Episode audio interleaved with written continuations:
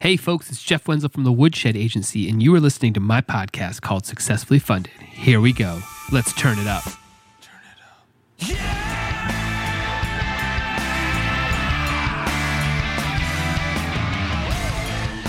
All right, crowdfunders, how is everybody doing out there in crowdfunding land? You guys doing all right?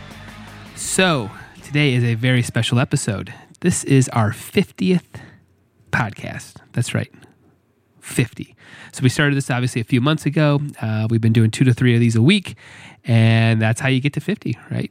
Uh, super excited uh, to have on today's episode is a little bit of a two-parter. So the beginning of the conversation is actually just a little bit of a reflection. Um, Woodshed Agency is about a year old, uh, so Sean, Paul, and myself got on the old uh, the old microphones and kind of just chat a little bit about this last year. Um, you know, kind of things that that uh, we've learned.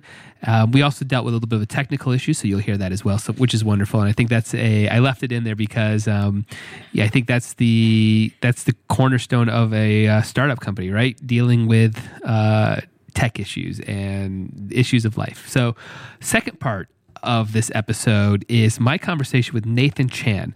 Uh, Nathan is the CEO of Foundr Magazine, which is uh, something that prior to them launching a Kickstarter, I was already um, already into. I, I, am I'm, I'm an email. I get their emails and I've uh, I've read their magazine. So it's all about entrepreneurship, and I thought it was just. Uh, just an unbelievable story that Nathan has of of a you know of of, creating this idea uh, about three years ago uh, to where he's got it now, uh, where he's gotten his his um his company to.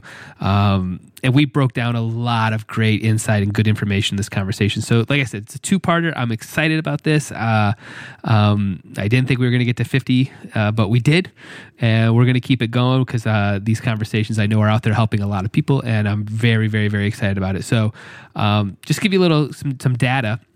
Um, so the the founder lessons from the greatest entrepreneur, entrepreneurs today. Uh, it's the coffee table book, but it, more than that, I think it's a, if you're an entrepreneur and you have your own business, you'd want to have this book around just to kind of be inspired and you know hear from guys like Tim Ferriss and Richard Branson. But um, so so just give you like I said, give you some data. So he, they had a thirty-seven thousand dollar goal, and they are currently at just under seventy thousand dollars. Fourteen days to go, eight hundred twenty-five backers, and uh, just a super super cool thing, man. And the other interesting thing about for founder that we got into and we talked about was, um, you know, this is their first first physical product. And I think that for a lot of companies out there is a major step. Uh, something for Woodshed Agency, we will be launching um, a physical product uh, quarter one of next year. Not going to give it away quite yet because we're still tweaking the idea. But, um, you know, so I took this conversation uh, really to heart, and I think there's just a ton of information to learn on, um, on, on, on social media, content management, you know strategies to use. And then obviously once you get into building an audience selling to them. So um, so like i said we've got a great two-parter today. Uh, it's all about entrepreneurship. It's episode 50 so bef- instead of me just kind of ranting and telling you about what's going on here um, uh, i'm going to get right to things i need you to do. So if you're enjoying the episodes make sure you go tell a friend uh, have them subscribe, download them, send them out. You know, tell people. You know, especially people that you think might be into starting their own business. There's a lot of great info here. So hopefully, you guys go to iTunes, Stitcher, wherever you get your podcast, and um, and sign up, and you'll get these two or three times a week. Uh, second thing, if you are interested in joining our community, we've got a great crowdfunding community. Um, if you go to the website, you just click the join our community, you can sign up. We have started charging for that uh, I got to keep the lights on, right? And but we've got a really good FAQ if you want to know why uh, we're switching our idea. We've we've gotten a, a um, we had it in a beta type of form where it was free to sign up, and but we've just switched that, and we are going to be putting a ton of effort into that. So if you want to live chat with myself and Sean and Paul and and hundreds of other crowdfunders, that is the place to go. So you can check that out. Uh, and then third, make sure you are signed up to get our RSS feeds. We've got a lot of blogs and a lot of info that comes off of us. Um, not just for crowdfunding, but for digital marketing, social media, you know, email chains, just every everything. lots of good stuff out there. So hopefully you guys sign up for that. But all right, I think that's enough for me. I got my uh, my work out of the way. Uh, I uh, hope you guys enjoy episode 50. Uh, for all my subscribers out there, I want to thank you so much for for uh, tuning in every week. And uh, let's go ahead and kick it to my conversation with Paul and Sean about the first year of Woodshed Agency, and then after that, we'll kick it into Nathan Chan. All right, here's our, my first conversation. I haven't said it all, and I feel like there's so much more to say. If you gave me one learn how to fly and break these chains that hold me in place. But it can be so lonely here, haunted by uncertainty. I'm surrounded by these cold, dark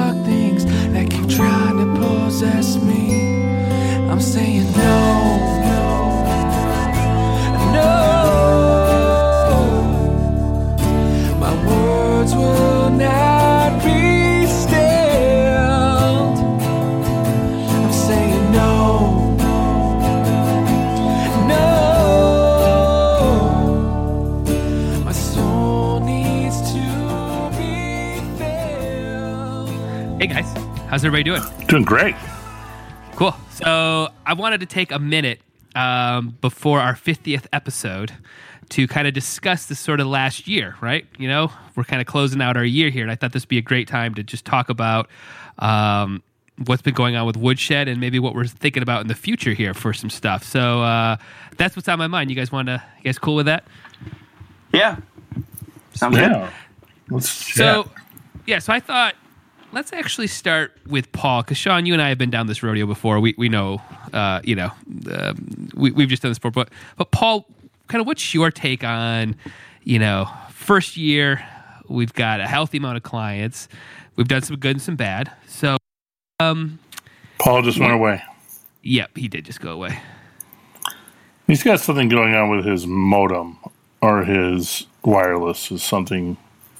Yep. Paul, you back at all? Nope. Let's let it roll and just. Well, this actually might be the best way to describe maybe the year. Yeah. You know, you get it going a little bit, and then you got to take a take a step back. Yeah, and, this is a. Uh, yeah. Uh, yeah. Metaphor. Me- metaphor. Metaphor for not using the same technology. Everybody. Well, let's. Uh, you can put a laptop in the hand, but you can't get them to use it. You know, put the tools in the client's hand. Use the tool. Learn the tool. Yeah. Yeah. Yeah. I got to be honest. I'm smelling my lunch. It's in the oven, and I'm very hungry. Very hungry. So there's uh, there's a clock on this. there wasn't, but I thought this would be a quick ten minuter. Yeah you know, bingo bango. No. Uh, oh, hey, hey, hey, hey. You're back. Paul, you back? I am back. Can we? I don't know. Should we try it again? I don't know. Should we? Or do you think we should just see what happens? yeah. Well, let's let's see. So, what we were talking about a minute ago is that we've we've uh, you know we've got a year in, and I thought this would be a great opportunity to kind of chat a little bit before our 50th episode of the podcast, which is getting ready to launch uh, on Thursday this week. So I want to start with you, Paul. This just to kind of, you know, what's your take on this last year been? How are you feeling? Um, you know, what's been your ups and downs? Podcast wise? Uh, Everything, man. Let's just talk about the business. Let's, you know, talk about Woodshed. I mean, we're entrepreneurs, right? We're knee deep in it. Uh, year one. Yeah. So, um, you know, this is my first plunge into entrepreneurism, you know, really in any kind of formal way, other than, you know, selling games. Um, and uh, and you know what's really interesting about it is uh, the the way the business model keeps changing for us. You know, at I mean, early on, uh, we we talked about uh, hey, we're gonna we're gonna help people manage their their crowdfunding funding projects, and you know we've gotten to the point where now we're getting ready to launch a product, and you know a product is scalable in in ways that um, in in ways that hands-on consulting and hands-on management isn't. So, you know, here it's been you know 12 months and we're you know consistently you know changing the nature of our our business model. You're changing it constantly with the way uh, the way we reach out to prospective clients and how we um, uh, how we use uh, email and and and ads. It's um, it it's really interesting to me how uh, you know a successful business is you know it's not like you sit down up front and say hey this is what our business is going to be and this is how we're going to get things done and this is how we're going to find clients and this is how we're going to um, and this is these are the products and services that we're going to offer. Uh, it's very easy to be wrong about that. We were wrong about some of that last december when we were talking about stuff. And uh, you know your ability to pivot your ability to you know you know half the tools we use we don't use anymore. You know that your your ability to be that uh, to recognize when you're down a rabbit hole you shouldn't be down and to you know find a way forward i mean that to me has been the big uh, sort of head canon over the over the past year is the things we're doing well we're doing well because you know we all have different skills. You, in particular, are good at recognizing when we've gone down a rabbit hole and pivoting, you know, to uh, you know to something new. Um, we've worked out the bugs in some of our uh, outreach to, to prospective clients. I mean, it's really um, that kind of problem solving. You wonder how many businesses fail just because you know when they when they get into it, they they can't they can't get beyond their initial business plan, and they can't, you know.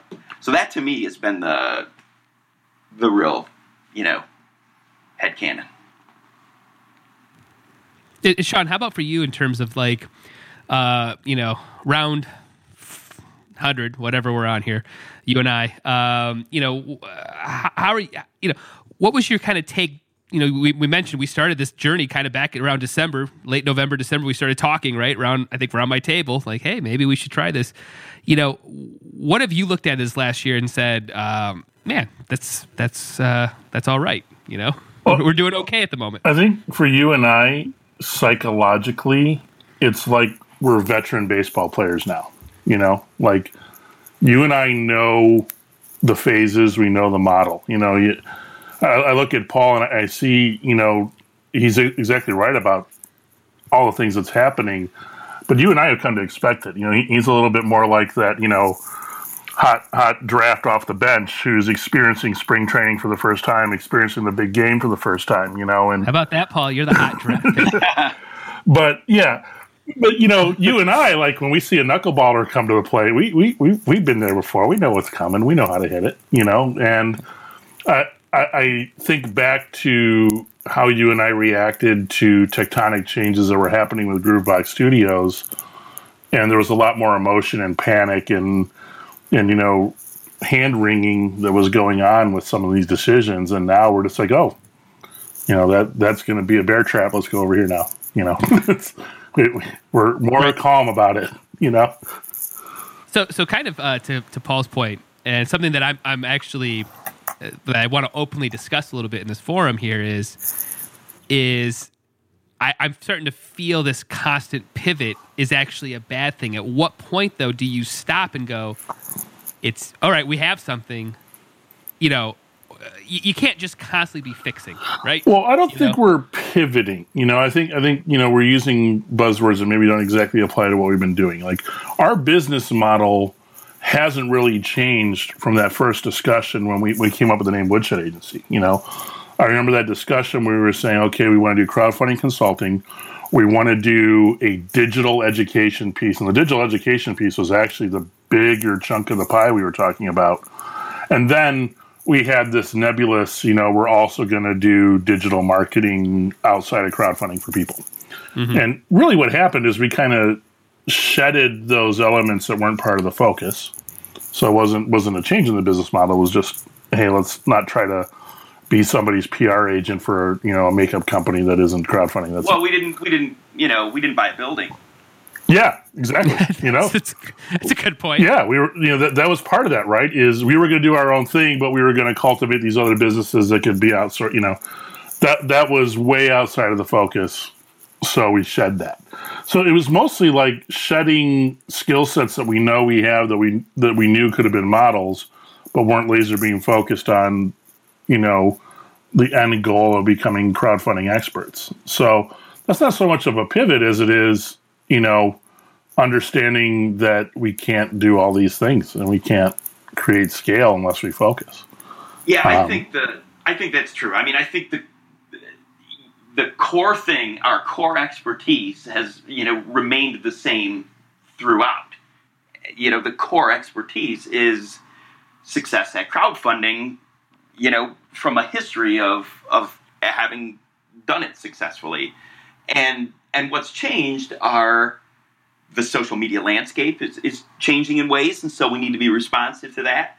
Uh, and you know, the tools and the mechanisms that we use to uh, you know get the word out and and also to uh, you know support our clients. So I think I think it's uh, a fact of the business that we're going to have to switch to different tools. They yep. things you know algorithms facebook algorithms change and so the way you do ads have to change the um, you know the tools you know you use for email outreach uh, you know, these providers they uh, they go out of business. You know, they um, they burn through their VC funding and they're gone, and you need to switch to something else. Um, yeah, a young upstart comes along, and you know, suddenly we're we're using QuickMail instead of you know yeah. what we were using. So exactly, and and you know, if you take a look at we're we're in the social media space, right? That's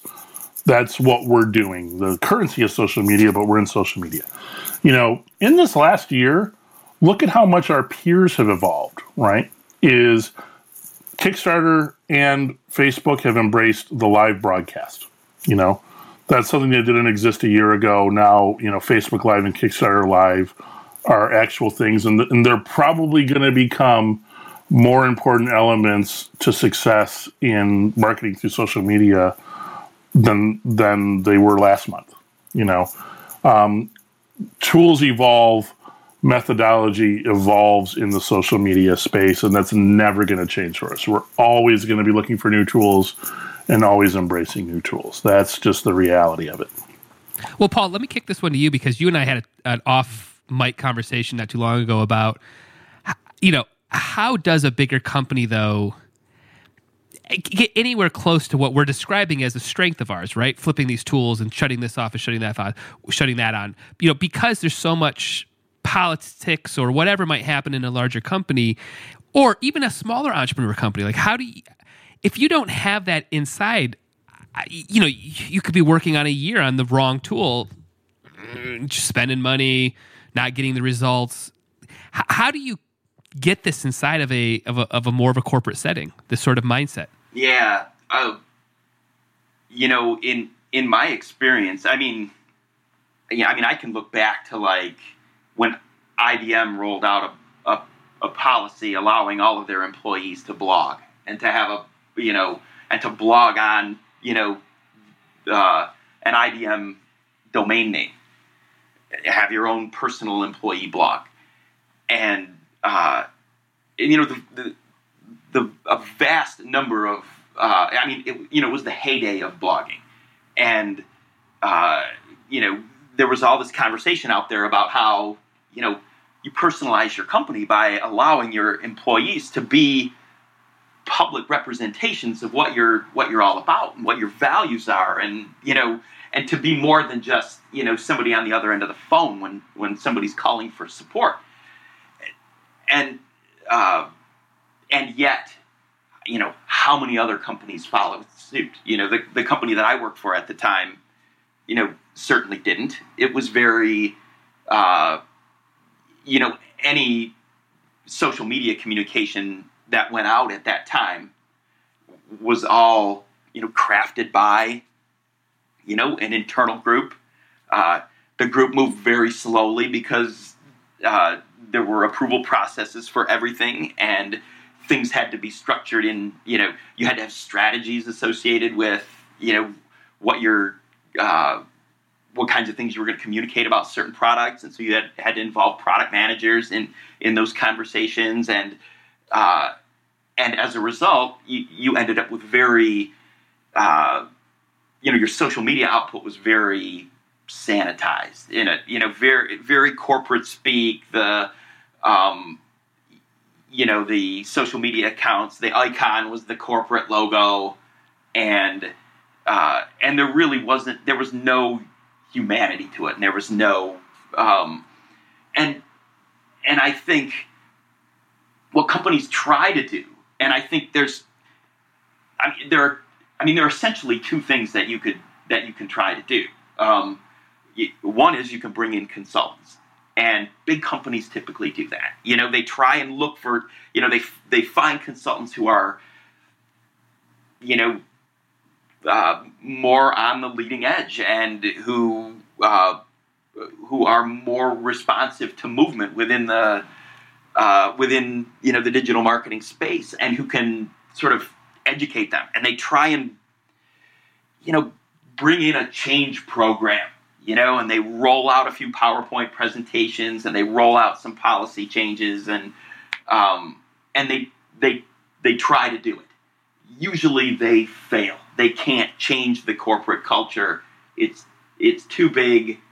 The you know as much as you know the the leadership you know thinks that they uh, you know has made a determination that it needs to happen.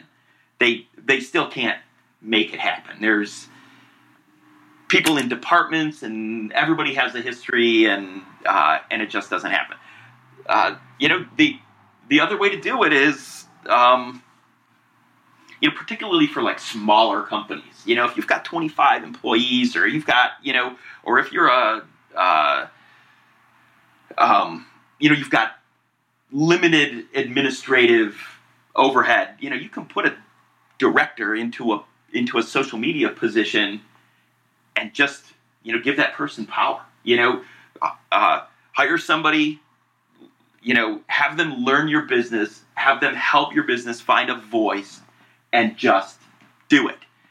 And uh, and I, you know, when I look, you know, at the landscape, the the kinds of uh, organizations that succeed at that are smaller companies and um, and things like universities where um, you know they can bring somebody into the administration and um, and find a voice for the university and and just sort of take charge of their own social media.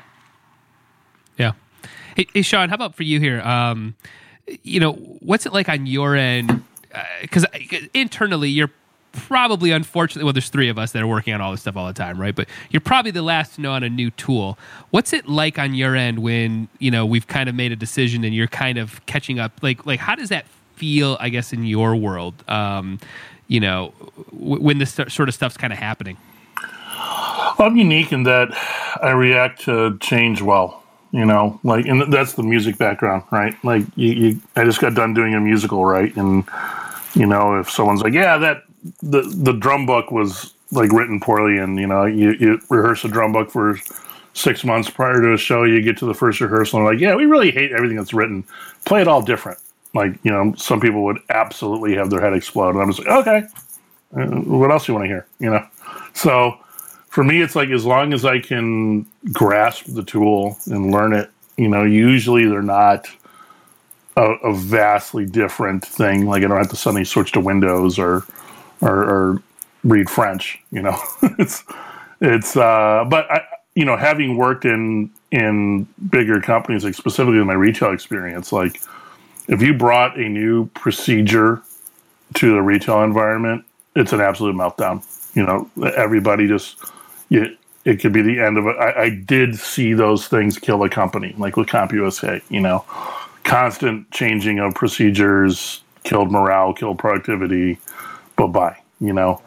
So unfortunately, this is why startups are unique in their ability to to scale quickly is with a smaller staff with usually a more invested workforce. You can make these changes quicker. You know, it's it, it's funny that the, the, the what, what's in my head here from Paul your experiences to Sean your experiences. We're really discussing not having fear. You know, like fear is the thing that will not allow you to. I don't know. Try out this new thing on Facebook or Twitter or whatever it might be, or you know, just see what happens. Right, Paul? You're discussing it in the big, bigger picture. It's like just let the guy. You know, let's just see what happens. You know? Oh yeah. I mean, when when you've got. Uh, when you've got a brand that you've built over the course of 20 years, the hesitation is, man, we're going to do something that's. Yes. Lost them. Yes. I thought that point was going to be good. VoIP failure, Paul 680, retrying. Um, well, you know, I mean, I, I, mean, Sean, you and I, like we were, you and I were just talking, right? We're talking about this fear thing, right? And it's something that we've seen hinder our projects. Um, we've dealt with it. Uh, and it does take a set of you know what to, to just say you know what? Let's just see what happens. We'll throw it out there and and yeah. uh, and just go with it you know and it's experience man. And it's not you know it's not a revelation. It happens in sports. It happens in music. It happens in business. It happens in life you know. You know parenting right? Your first kid you know. What's the difference between your approach to Atticus versus Neve you know? Uh, I'm sure you're not nearly as freaked out with stuff Neve does as you were first time around with Atticus. Yeah, de- yeah, definitely not. I mean, there's new stuff to learn. There's always new stuff to learn, right? Yep. But um, uh, so uh, before we, you know, I don't know if Paul's going to jump back on and on, on here or not, but uh, you know, so what are we looking at? Um, you know, uh, what do you see kind of in this next year? I mean, we've done a healthy amount in this first first run. Um, I mean, let's just we could just break it down, right? When we've we've had a healthy amount of clients, we've we've you know uh, we've gotten a few projects out the door that have that have launched and and and have been funded. That's my wife who's working from home who doesn't realize that I'm recording something right now. She doesn't think I actually work, so she just slammed the door so you can hear that. But um, so uh, you know we're getting ready to launch a product. We've started the podcast. We're on episode 50. I mean, that's quite a bit that's actually happened here. We've solidified our processes. We have a big test, you know, and and this is this is probably a similar position a lot of our clients and a lot of the successful campaign owners from a year ago are in, right? So we've been up and running, you know, none of us are doing a full time effort on, you know, spoiler alert, none of us are able to work full time on Woodshed Agency right now. We all have side hustles, you know, that's, it's not cash flowing to the point to support three full time incomes yet. But in this next year, it could very well do that. You know, there, there's several several successful campaigns you've talked to. Um, we have our client projects like Cream. You know, Cream is on a full time effort on on the film right now. You know, they've they're they're in that world. Um, we get to find out this year if our assumptions are right, if we're able to scale up to the point, if the product does what we think it's going to do, if um, the the roster of current clients that are about to launch in the near future do what we think they're going to do, um, we may be a year from now looking at the very real possibility that Woodshed Agency has become, you know, our full time source of income, revenue, and focus. Paul, did you back. join us again? There he is. There he is. Paul, how about yourself, man? What are you thinking next year looks like? Oh man, I, you know, um, I yeah, I think I think Sean said it. I mean, it it um, it's a it's a clear um, trajectory. You know the the things that. Uh, yeah, it's a it's a clear upward trajectory through the next year in terms of uh, you know growing our client base, um, growing listenership on the podcast. I mean, all the little uh, you know, ac- ac- you know, not little, but I mean, you know, the the different activities that we've got, you know, the Slack channel, the you know, um, everything's everything's growing. You know, nothing's uh, decomposing really, and uh, right. So the next year is exactly like Sean said. I mean, it's you know, um, you know, it's how how steep is the curve. Well, cool. Well, this was a great conversation. I'm glad we're going to uh, put this in front of my uh, my interview with Nathan Chan from uh, Foundr Magazine, which is all about entrepreneurship and uh, their successful Kickstarter campaign. So, uh, guys, we had a good first year here. Let's see uh, see if we can't crank it up next year and you know hit some hit, hit our new marks and our new goals. So uh, cool. high five, high fives and pie all the yeah, way around. Virtual high fives for everybody. all right, guys. I'll talk to y'all later. I can see the sun, the dust seems to outline golden rays. I put my hand up to the crack in the wall just to feel the warmth of the breeze. I'm feeling like a prisoner, still I know I hold the key. I'm taking one step. Sorry, brother. It's um. Oh, all good. It's one a.m. here. Is it one a.m.? Yeah, it's nine in the morning here for me. Ah, awesome. Well, thank you so much for getting up early for me, man. I really appreciate it. Oh, it's no problem, man. I was excited to talk. Uh, I'm a I'm a subscriber before the Kickstarter launch, so uh, when I saw that you were going to launch, I was like, all right, cool. I had to go back and then uh, and then you know see if I can't get a chat with you because uh, I, I, love your I love your whole brand, everything that you're sending out. It's great stuff. Oh well, thank you so much for the kind words and your support, brother. I really appreciate it, man. Yeah, no problem. Well, why don't we start off with you kind of telling my listeners, um, you know, that don't know you, what you're doing and what you're uh, um, running a Kickstarter for? Yeah, sure thing. So um, we run a, a, digital media company, kind of education company too now, and uh, it's called Foundr. And I started it uh, from my bedroom about three and a half years ago while I was working my day job, and started off as just a magazine.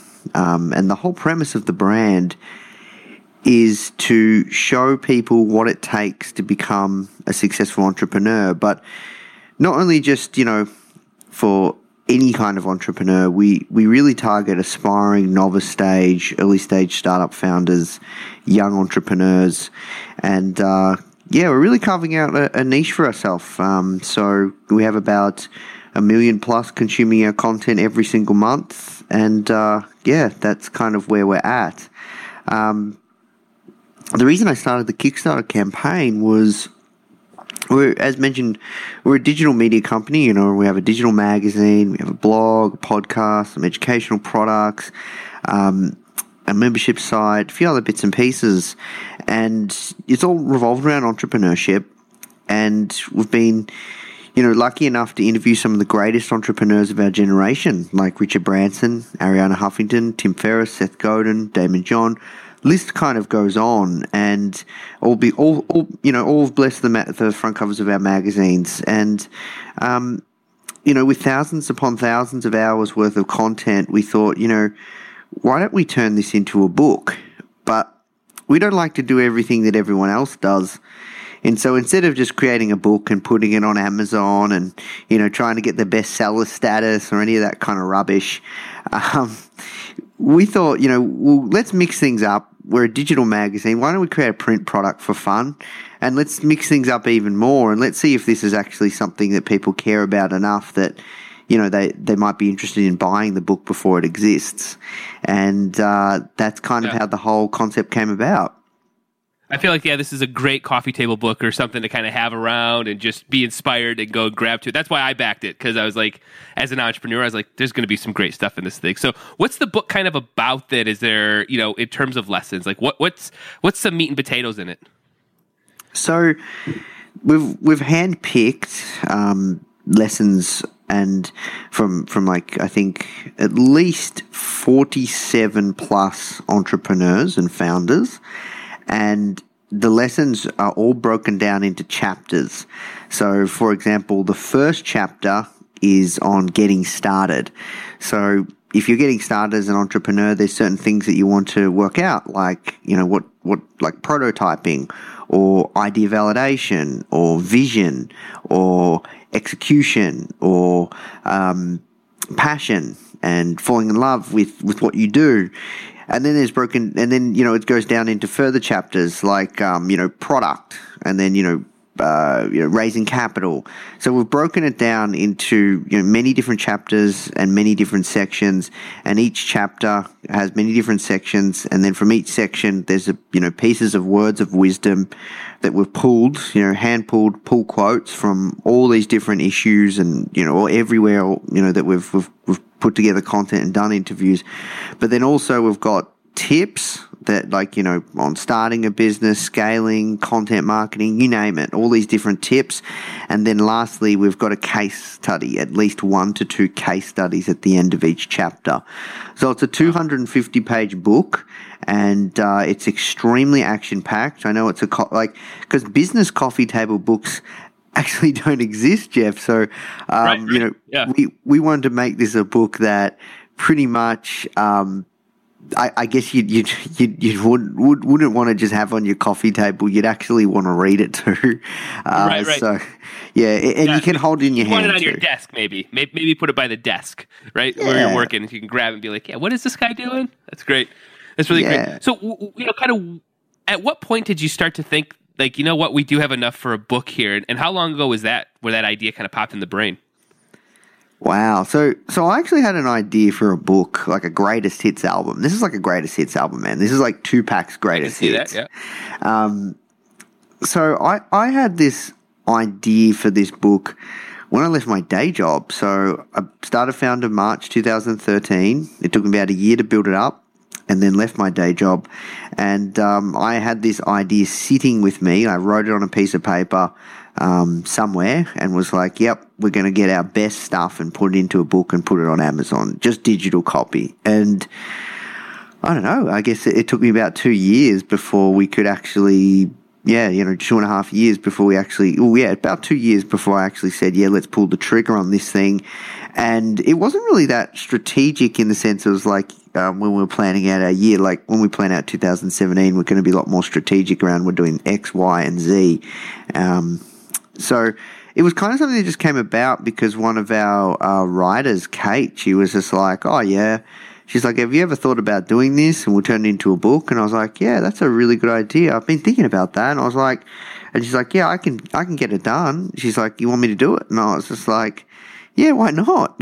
and um, she just started working away. She spent over like for at least four months on it, on and off, um, going up and back, and and then we then we got our editors involved, and then we got some more writers involved, and then we were just like, wow, this is an amazing body of work. What would it look like if we just didn't put just put like you know text to paper? What would it look like if we got it beautifully designed, bringing in, you know, our, our graphic design team, and then they got involved, and they're like, "Wow, okay, we're gonna we're gonna crowdfund this thing. This is this is epic. Like, yeah, Yeah. let's let's see if it's something people care about enough. Um, and if if they don't, we, we would just do a digital version because that's still true to the brand. But um, yeah, so yeah, that's how it all came about, man. It's been a really interesting journey.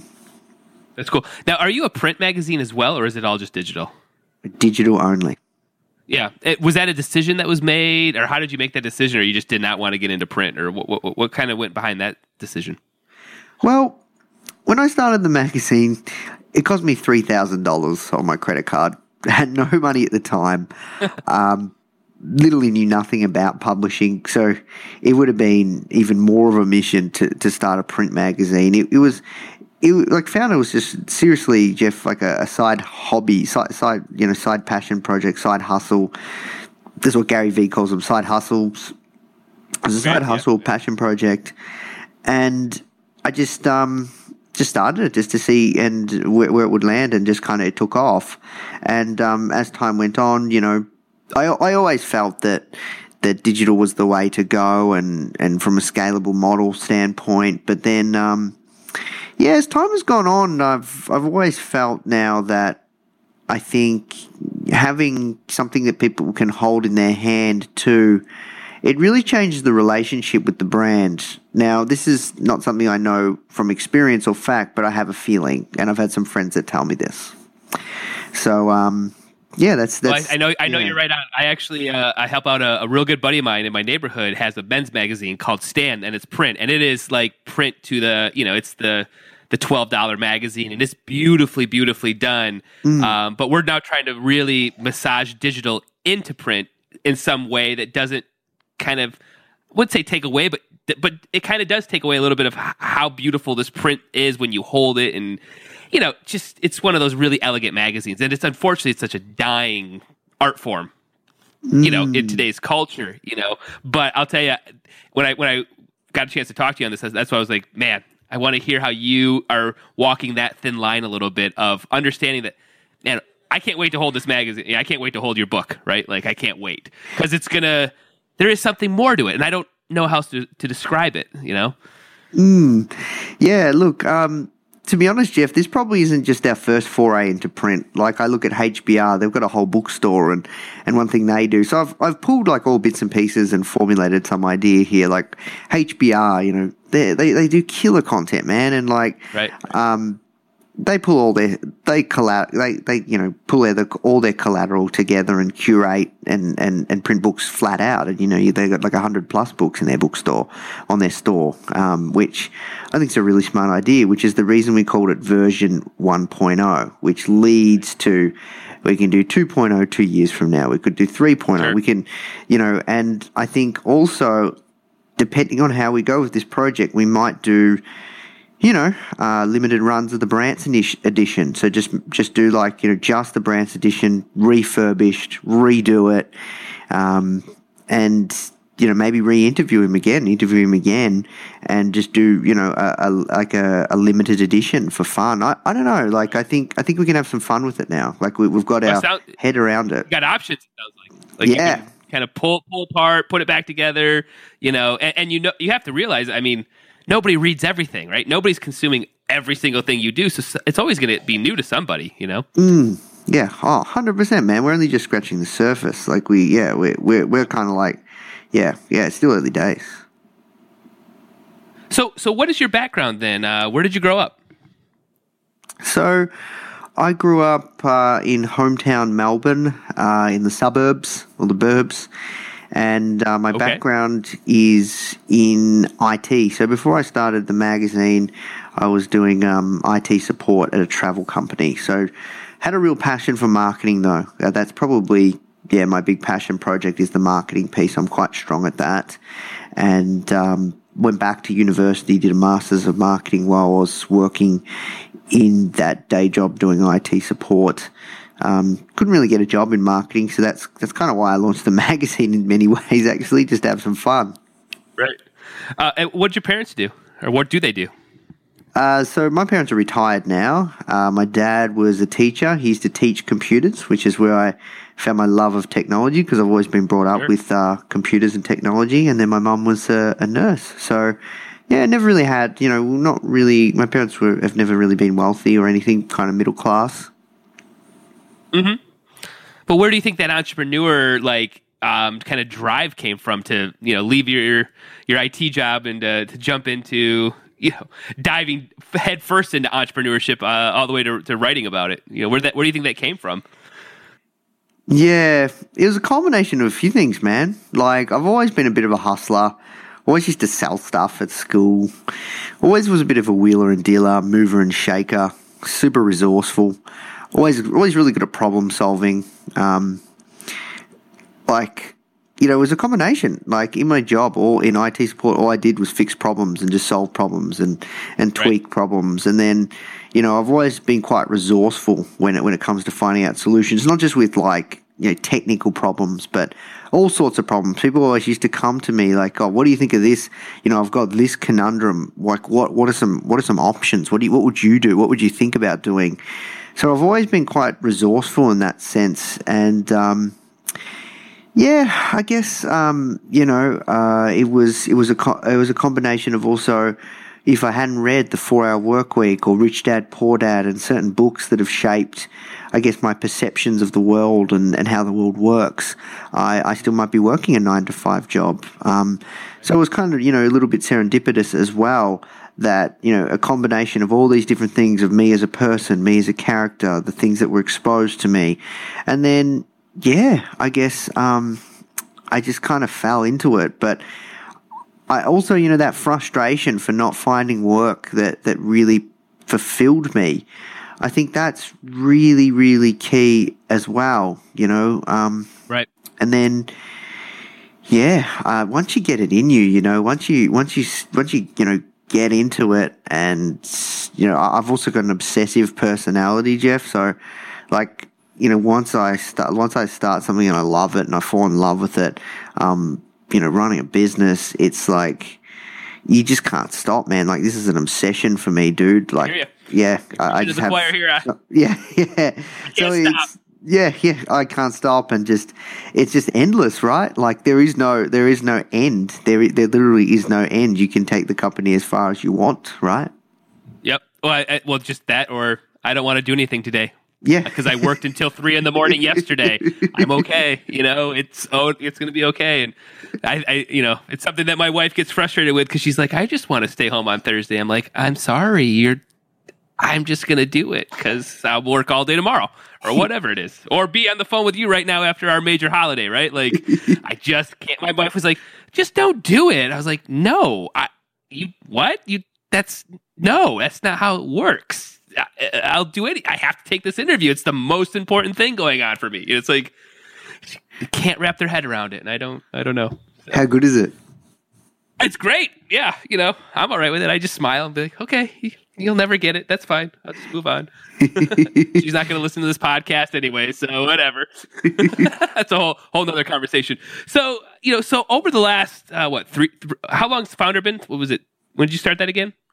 Uh, March 2013, so about three and a half years. Okay. So what's been like the biggest pivot that you've had to kind of do over the last three years where, I don't know, you just couldn't get something done or was there a major roadblock in it, uh, over any of these last three years? Yeah, I've had had quite a few, Jeff. Um, probably one of the biggest was when I first started the magazine. It wasn't actually called Foundr. Um, in the first four months, we were sued for trademark infringement uh, for by a, by another big magazine, and Okay. uh, Interesting. yeah, had to change the name to Foundr, but it was actually a blessing in disguise. Um, so that was a pretty big roadblock. Um, that was a tremendous roadblock. Uh, Yeah, it sounds like it. yeah, that's probably the biggest biggest roadblock. I've had many others, but that's the first one that always comes to mind. Um, that's that's you know one of my real battle wounds. Um, yeah, look, we've had we've had quite a few. You know, like now now we've got quite a few people in the team, structure, leadership, management stuff. You know, that's that's not easy, man. Like when Right. it's just you running the company, you're a solopreneur, you're doing everything, you're utilizing contractors here and there, but really it's it's all on your own back, right? Like you get out what you put in.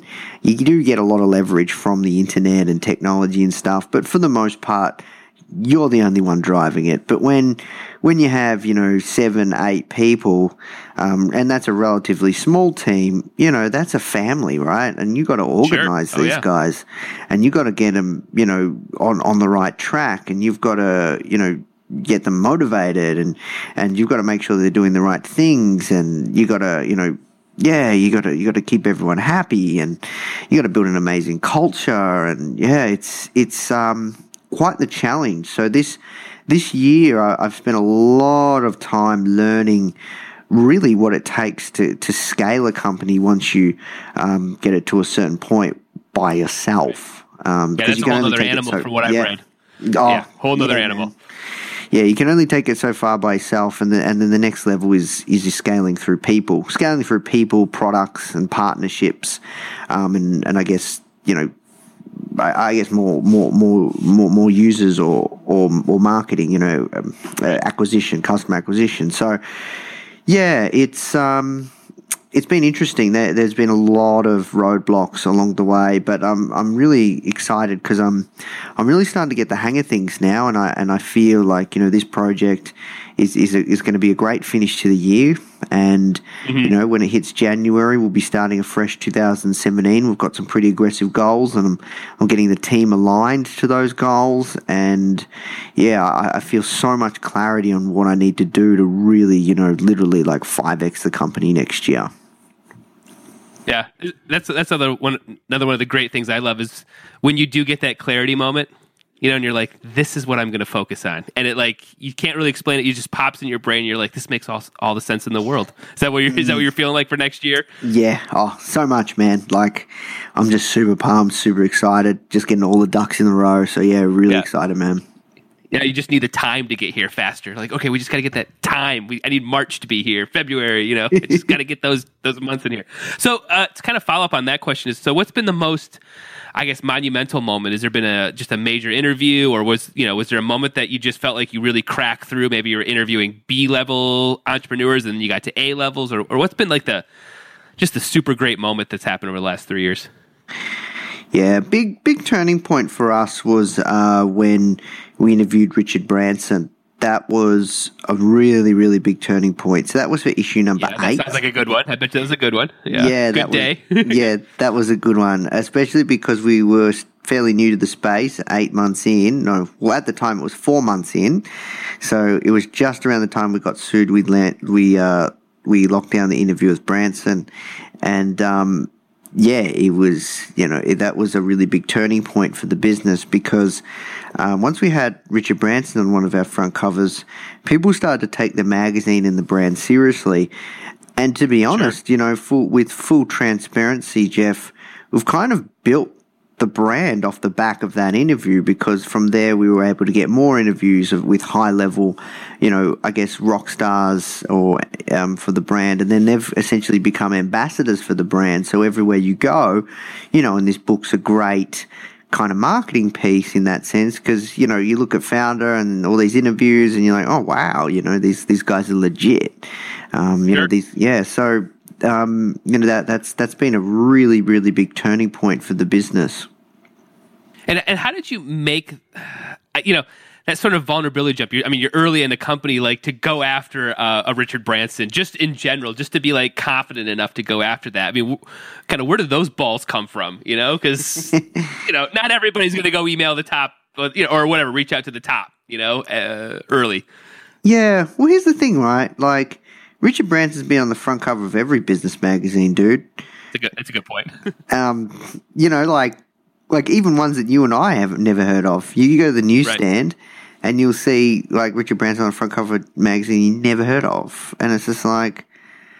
You know, because there are these ones that like you like nobody's ever heard of, but they apparently you know have distribution of a hundred thousand and all these other things, and you never heard of it, right? Like, right. Yeah. um, so what's interesting is that he's been on, on the front cover of many, many business magazines, man. So I thought, why can't he be on the front cover of Foundr?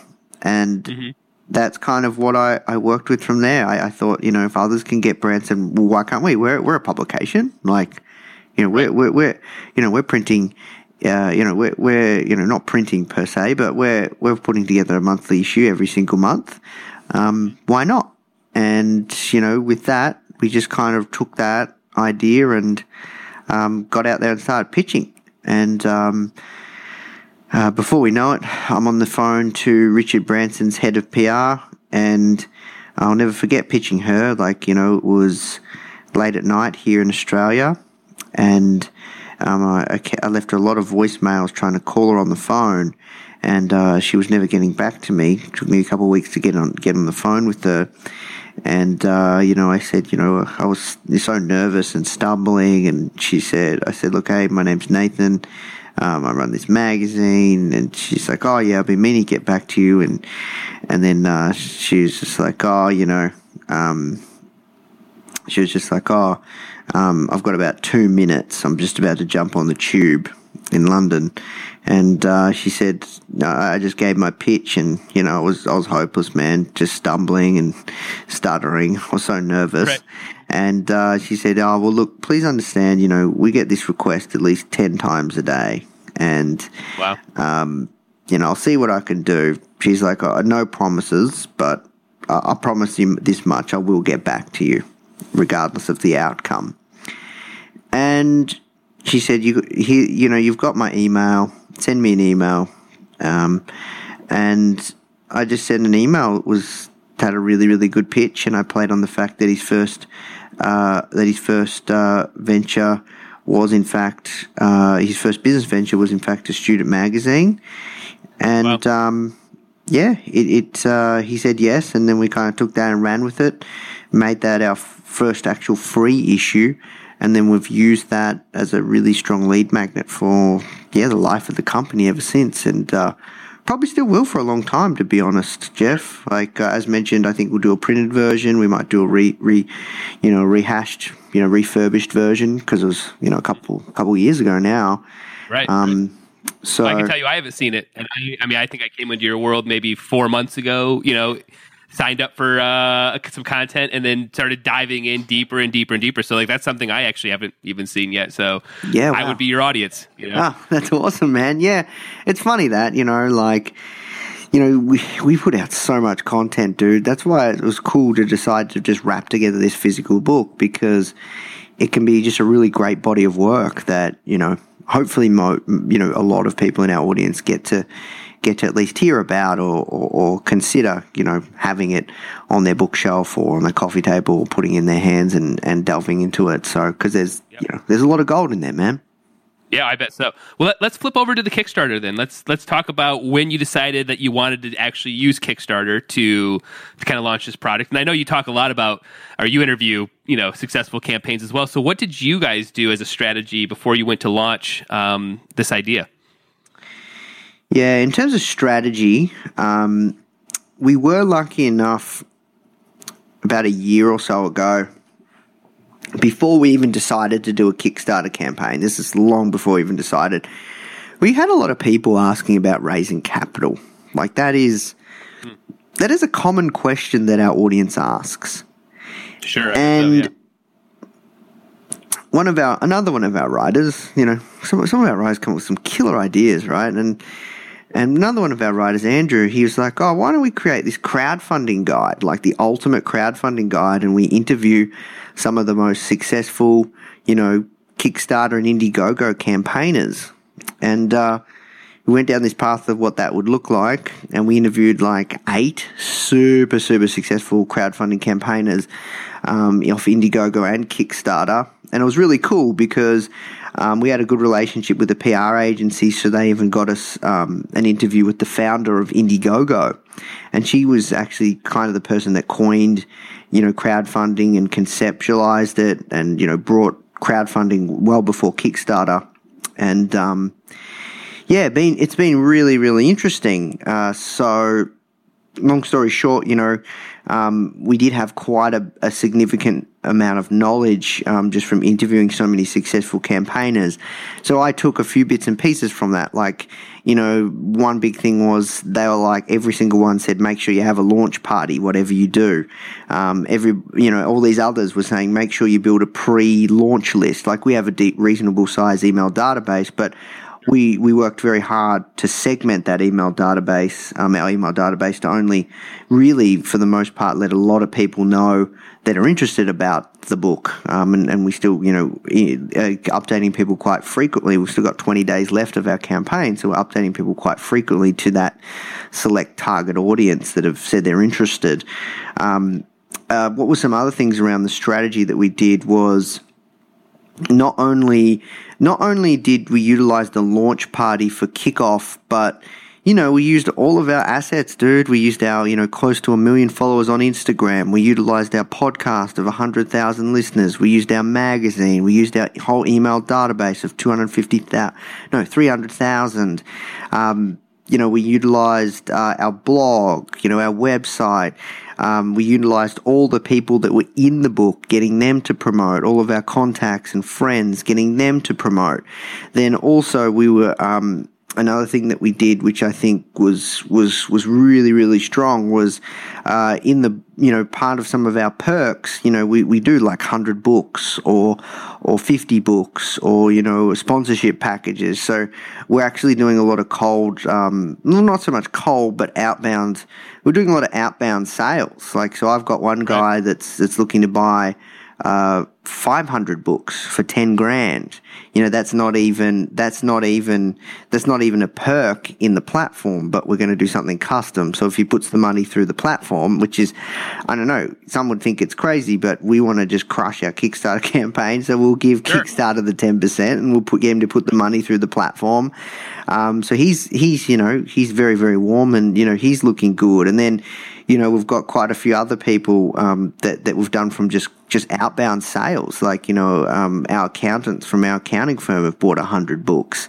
Um, a couple of others have bought hundred books. So yeah, but but those have only come from us doing outbound stuff. You know, we're looking at uh, partnering up with some big brands because a lot we get asked to do sponsorships all the time. So we're getting them to put all their sponsorship dollars that they want to put through our sponsorship packages to, for the Kickstarter campaign. So yeah, it's been an interesting one, man. Like, you know, the launch party was massive. Um, I think, you know, just using that whole thunderclap strategy, uh, utilizing UpViral, that's that's been an incredible tool yep. for us. Um, I'm not sure if you've seen, but yep, I have. Yeah, I, I actually learned about it through you. Yeah, uh, yeah. when I saw when I uh, when I did, I was like, this is awesome. This is a great tool, uh, and I recommended it to a client to use, and they're gonna we're gonna try it out for them uh, probably in March. Uh, you know, we're slowly getting that their whole campaign built. So I thought that was a great tool.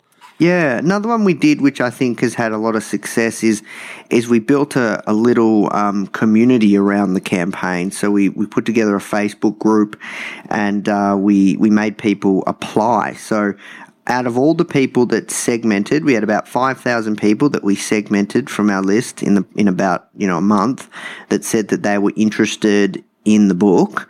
Um, from that, you know, 5,000 people, we sent out an email saying, um, would you like to be a Foundr insider?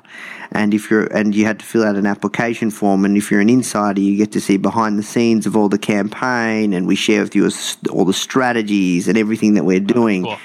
And, um, that's been an incredible little uh, community uh, that has, you know, kind of really, really helped get behind driving the book. Um, so that's yeah, that's that's been incredibly powerful, and you know I, I, can't thank our community enough. So we've been lucky that you know we have we do have quite a reasonable sized community that you know people are really really happy to get behind it and support it and spread the word, and um, yeah, now for for us the strategy is we've got a we've got a um, we've got a Black Friday sale going on for the Kickstarter campaign, which is interesting. So um, you can up pledge if you if you if you buy a four pack. So we just created a four pack, like we didn't have this before. So we created a new reward tier, which is a four pack, and if you pledge to that four pack, you will get one book for free plus the lifetime subscription. So it'll be interesting to see how that one goes. I'm, I'm interested to see how that goes. Um, so we're doing that. Plus, uh, we've got some event based stuff happening. We're going to do some Kickstarter live stuff, plus some Facebook live stuff on our Facebook page. Then also, we're just going to keep uh, pushing hard on the outbound sales. Um, one of the guys in our team, David, he should be able to fill up all the sponsorship slots. So there's five. Yeah, there's five sponsorship slots. The five of the ultimate sponsorship slots, and then uh, four more left. Yeah, so there's only four left of each. So there's four four of the sponsorship of just um, you know just uh, I think it's it's an ad in the magazine, a podcast piece, a podcast shout out, and then there's the ultimate sponsorship pack where we give you know the full guns blazing stuff. And yeah, there's five of each, and, and someone's already sold. Someone's already taken one of them, and then someone's already taken the other one. So there's four each of the two sponsorship packages. Dave should be able to sell those by the end of the 20 days. He's he's quite good, and uh, yeah, we've got a few more people that are interested in buying, you know, uh, large quantities of books. So I'd hope you know, I, would hope, and our goal is to get to over over two hundred thousand. We'd see how we go, though. Yeah, you've got to you got a 19, 20 more days to go, ballpark there. So, so you know, kind of talking about you know you've had you've built this great network just around you over the last three years. How you know, and I know there's no simple answer for this, but how do you get traffic? You know, or you know, what is your just you know elevator pitch on how you get traffic around you, your Instagram and YouTube and all the all the channels you have. How do you get people there? You know, what, what's your what's your take on that? Hmm. Well, I guess I guess you got to take it one piece at a time, man. So like when you when you have a website that's your hub, right? So if you if you draw on a piece of paper, and a, you know a circle, it's a round circle, and you you write their website. So that's your website, and then you know if you were to do lines from the sun, so you know you got one line, and you got another line, then you got another line.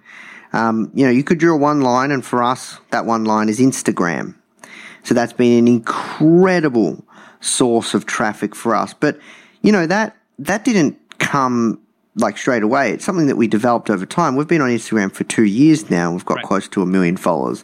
So you know that's that's one line from the sun, and then and then you look and then you can draw another line for us for our podcast. And you know the podcast comes from all the interviews we do from the magazine, which is another line from the sun.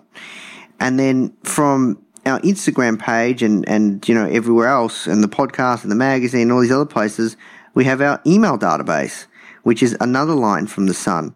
And then you know from from our email database we also have our blog which is another line from the sun.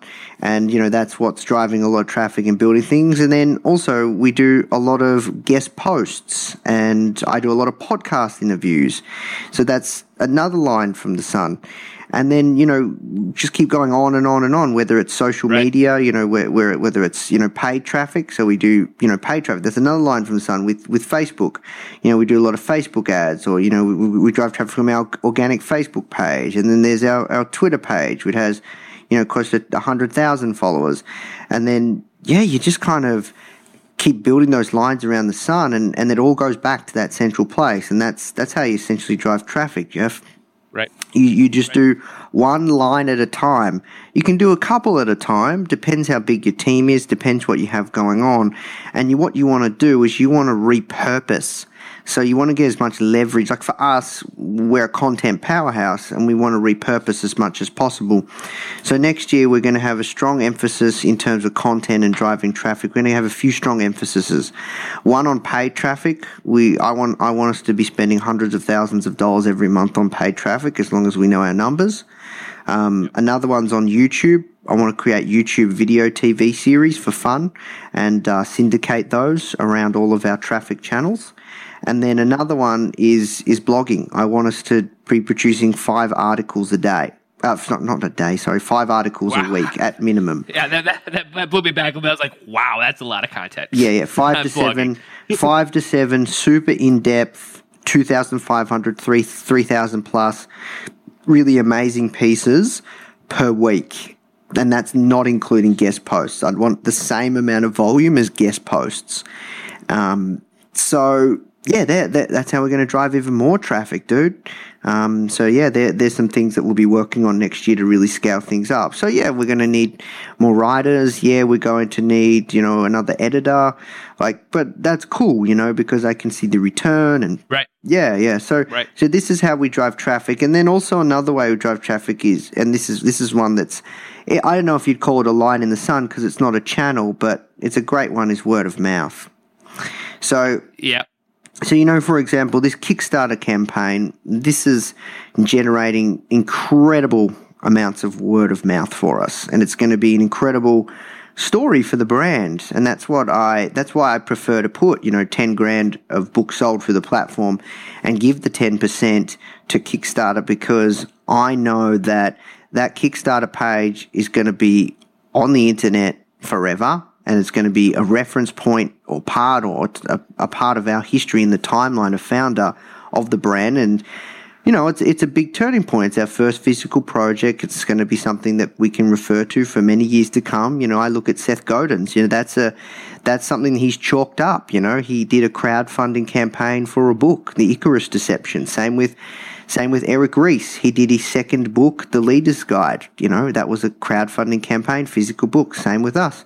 We did our first physical book on Kickstarter. So yeah, you know, it's it's one of those things where I'd prefer to just really crush it extremely hard. You know, heck, I'd be. I, I first said I wanted to do three hundred grand. Um, we'll see how we go. I'll be happy with two hundred. If we if we don't get to two hundred, I'll be pretty mad. Uh, but I think we can. Um, so yeah, because I know that that story, that word of mouth, people like you know these these guys. This is what they did. Here, look at it, check it out.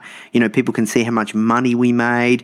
That that that drives people. That drives a lot of people to a page. It drives a lot of traffic, word of mouth. If you got a good story, you've got something that's you know people want to talk about. You know, and and for a long time, people have talked. Well, I'm not to say I'm not blowing you know smoke up my my own ass, man, but um, you know, pe- people that that is a that is an element for us that people do talk about and, and drives traffic. You know, like you know, there, I've just heard so many stories of like, you know, a friend recently, um, one of our, our foreign exchange dealer went to visit his friend in Korea, and his friend in Korea asked him if he knew about Foundr, and he's like, yeah, then one of my clients, or you know, one of our riders was on a boat from Sydney, and somebody was talking about you know the Foundr brand and the podcast and how you should why you should check it out and what this guy called Nathan Chan is doing with it, and so you know these are just a few stories, and that's word of mouth that drives traffic, man.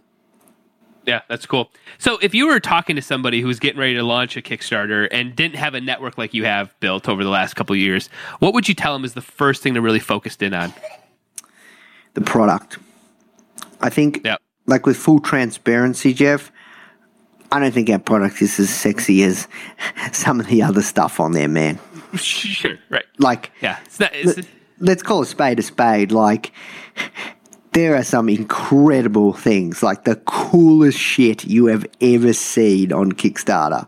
Yep. Like, ours is a book. It's fucking cool. Don't get me wrong. And I'm very proud of it. It's the best body of work. But some of these gadgets, man, like, how can you compete with that, dude? Like, and, Right. and you can see, like, how they get, you know, 500 grand in three days and all this ridiculous stuff. Because it's so out there. Like, Right. there's one that's like a, it's like a, oh, there's one that we were looking at, I was looking at before, and I just backed it because I think it's just so epic. And it was like this, um, oh, it's like this drone, but it, it, it like, it, it puts, it, it can fall, it can fall apart into eight pieces, or it can come back together, and it can also be something that goes in water. Like, so not only does it fly, but it also can, can, um, can, can move in water. Like, it's, oh, it's I- incredible. Yeah, I saw that one. I did see that one. What you're talking about? It goes underwater. Yeah, like- yeah, yeah. That's so sweet. Yeah, yeah. know? So I think I think more than anything, if someone wants to get started on Kickstarter, they don't have the network that we have. It's got to be a product that is so so newsworthy. It's got obviously got to be a physical product. And it's got to be so so newsworthy that it's just going to just spread like wildfire organically. I think I think that's the first place to start. You know, you, you've got to have a certain kind of product for Kickstarter. For us, we've relied pretty heavily on our community. I'm not going to lie. Um, to, to bring it to life. But, you know, I can tell you this for a fact, and you might find this interesting. So, Kickstarter tells us um, in the breakdown how much of direct traffic we've driven from all our channels and how much of their organic traffic has driven us buyers. And I can tell you that, you know, let's let's pull, let's pull it up right now because your audience will find this really interesting.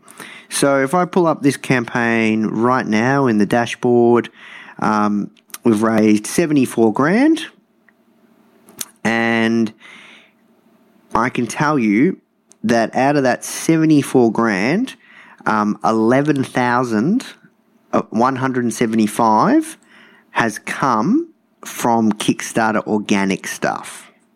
So it's safe to say a big proportion of that 11,000 are the crowdfunding community, the Kickstarter community, people that do not know the brand. So yeah, we're doing okay because we were actually featured by Kickstarter as well as one of their projects that they love, and and we're featured quite prominently on the homepage of the publishing section, and and and have been in the homepage, not at very high, but yeah, we've got some really good traction there. So yeah, you could say that. Um, you know uh, that that that has definitely helped us, but yeah, look, I think I think it's got to be the product. Um, you know, if you don't have a network like ours, you can get some organic growth like we have. We've we've made about ten grand so far in organic, which is pretty decent, and we've been the campaign's been out for about ten days. Um, then you know, I think the next thing you got to do is is Facebook ads. Facebook ads around whatever that problem is that you're solving and start building your email list. And you've got to start building it three to four months out. You know, we, we only build our segmented list one month out. You've got to start, if you're starting fresh, you don't have any audience, any network, you've got to start building at least three to four months out. And you want to, you want to have three to 5,000 people that are really interested and really excited and uh, start to build that little Facebook group. There's a lot of power in those Facebook groups, and you know, build a community around your product. And and there's something really magical. You know, I, I forgot to mention this, Jeff, but you asked me why. Another reason why we did the Kickstarter. I think there's something really magical about asking your community to help bring a product to life. Like when I had the launch party, I invited, you know, some of my close friends. So I had, you know, we had about 100, you know, about, you know, that's probably closer to 80 people at this launch party, just at our offices. And, you know, we made an event out of it. We had a, a speaker and I spoke and, you know, we got everyone to back on the night as soon as we went live. So we went live at the launch party. And, um, you know, the split was, you know, 60 people, uh, 60% of people were from the Foundr community, just that, that were in, living in Melbourne. One person even flew down from Sydney, which is, you know, I was just so humbled and incredible that this person took the time to do that and because he loves the brand that much. And, you know, the other 40% were, were my friends and family. And, you know, my friends, you know, I, I saw them on the weekend and they, and they say, oh, yeah, I can't stop refreshing it. I'm following it constantly. Like, like they're even like just so excited to be behind it to help bring it to life. And, yep. you know, that's the same for the community. It's, it's such a, not a hard sell. And that's, and that's very beautiful. I think yeah, in, in a day and age where people are just constantly sold to so much noise, like being so transparent, saying this is how much this product is making. You can help bring right. it to life. We'd love your help you know, we don't know if this will work. You're going to get the product at the cheapest price possible. We're not making a margin. We're not, we're making not really much money at all. It's not going to be a profitable venture. That what will you know, um, and and a small portion of every book sold goes to charity. You know, it's it's a beautiful coffee table book. It's the it's the cheapest price. You know, Apple just launched a, a coffee table book for three hundred US, and we're selling ours for forty Australian. Like, come on, you know, like yeah, so yeah, that that's I, I, think there's something very special about that, man. Yeah, I, I agree, man. That's everything you just said is why I I mean, I jumped into Kickstarter 2010, just helping people and raising money for everybody because I just love the power of the crowd, man. There's no mm. better validation that your idea is good, you know, that people want it, you know, and they want to get behind you. It's just, you know, it's all good feelings, you know, mm. at the end of the day. So, so what is so what does the next 19 days, 19 20 days look like for you uh, for the campaign? Do you have any sort of major strategies you're getting ready to do, or you know what happens for the next couple weeks?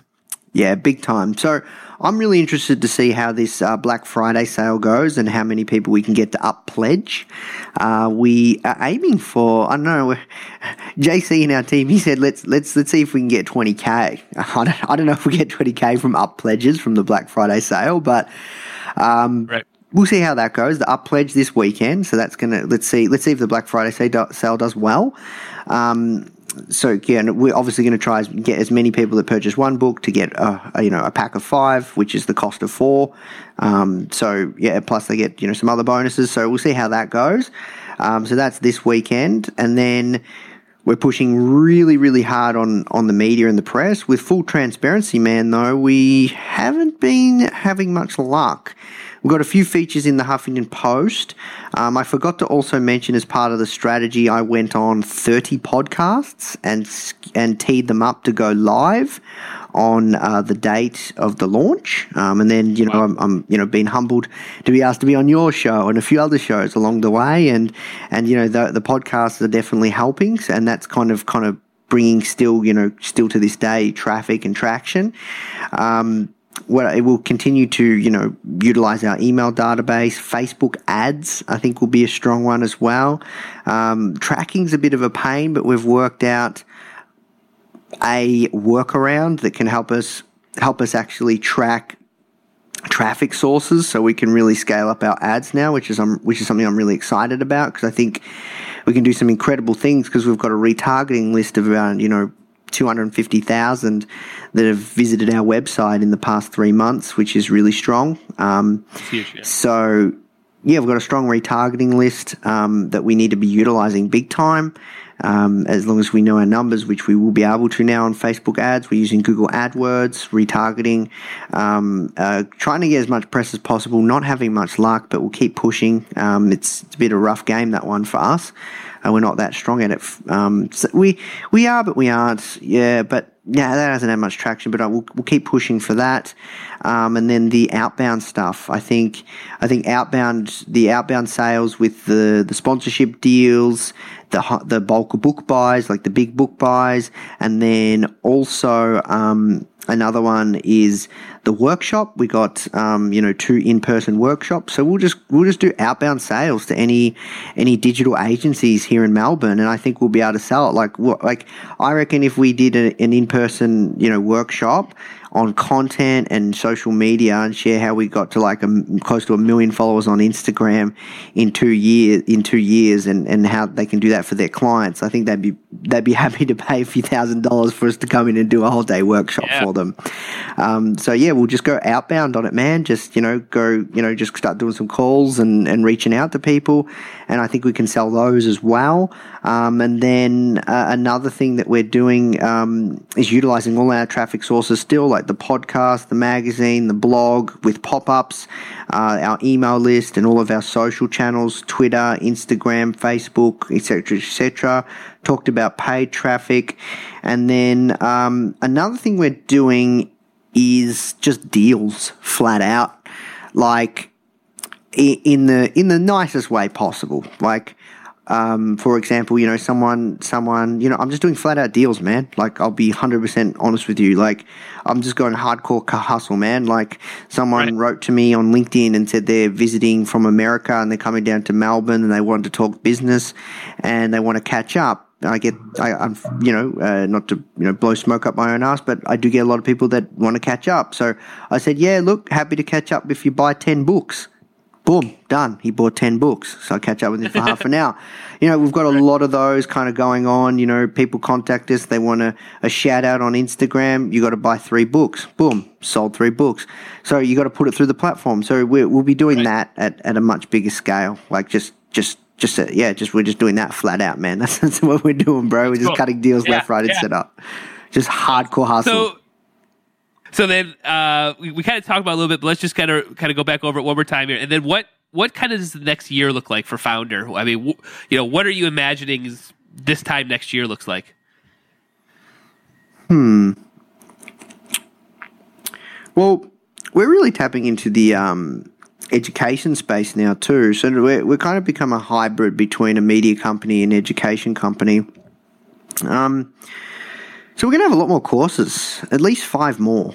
Um, we'll also have an office in LA, and we're doing more content at scale, uh, especially video. And um, yeah, we're, we're going to be imp- impacting the lives of so many more people. Uh, hopefully, the book is selling um, in, in bookstores all around the world as well, and, and probably translated into many different languages as well. Cool. Um, yeah, so that's kind of pretty exciting. Our team probably will have doubled.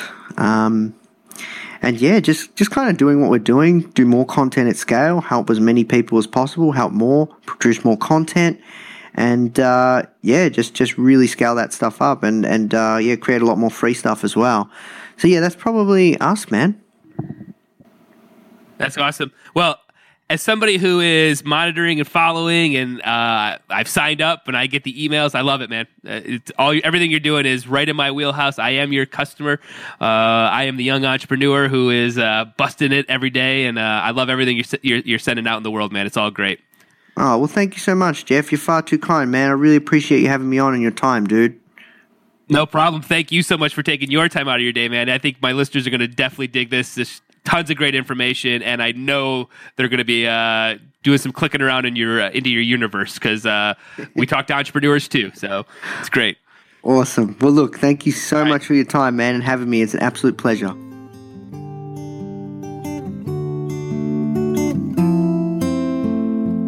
So, how about that conversation, huh?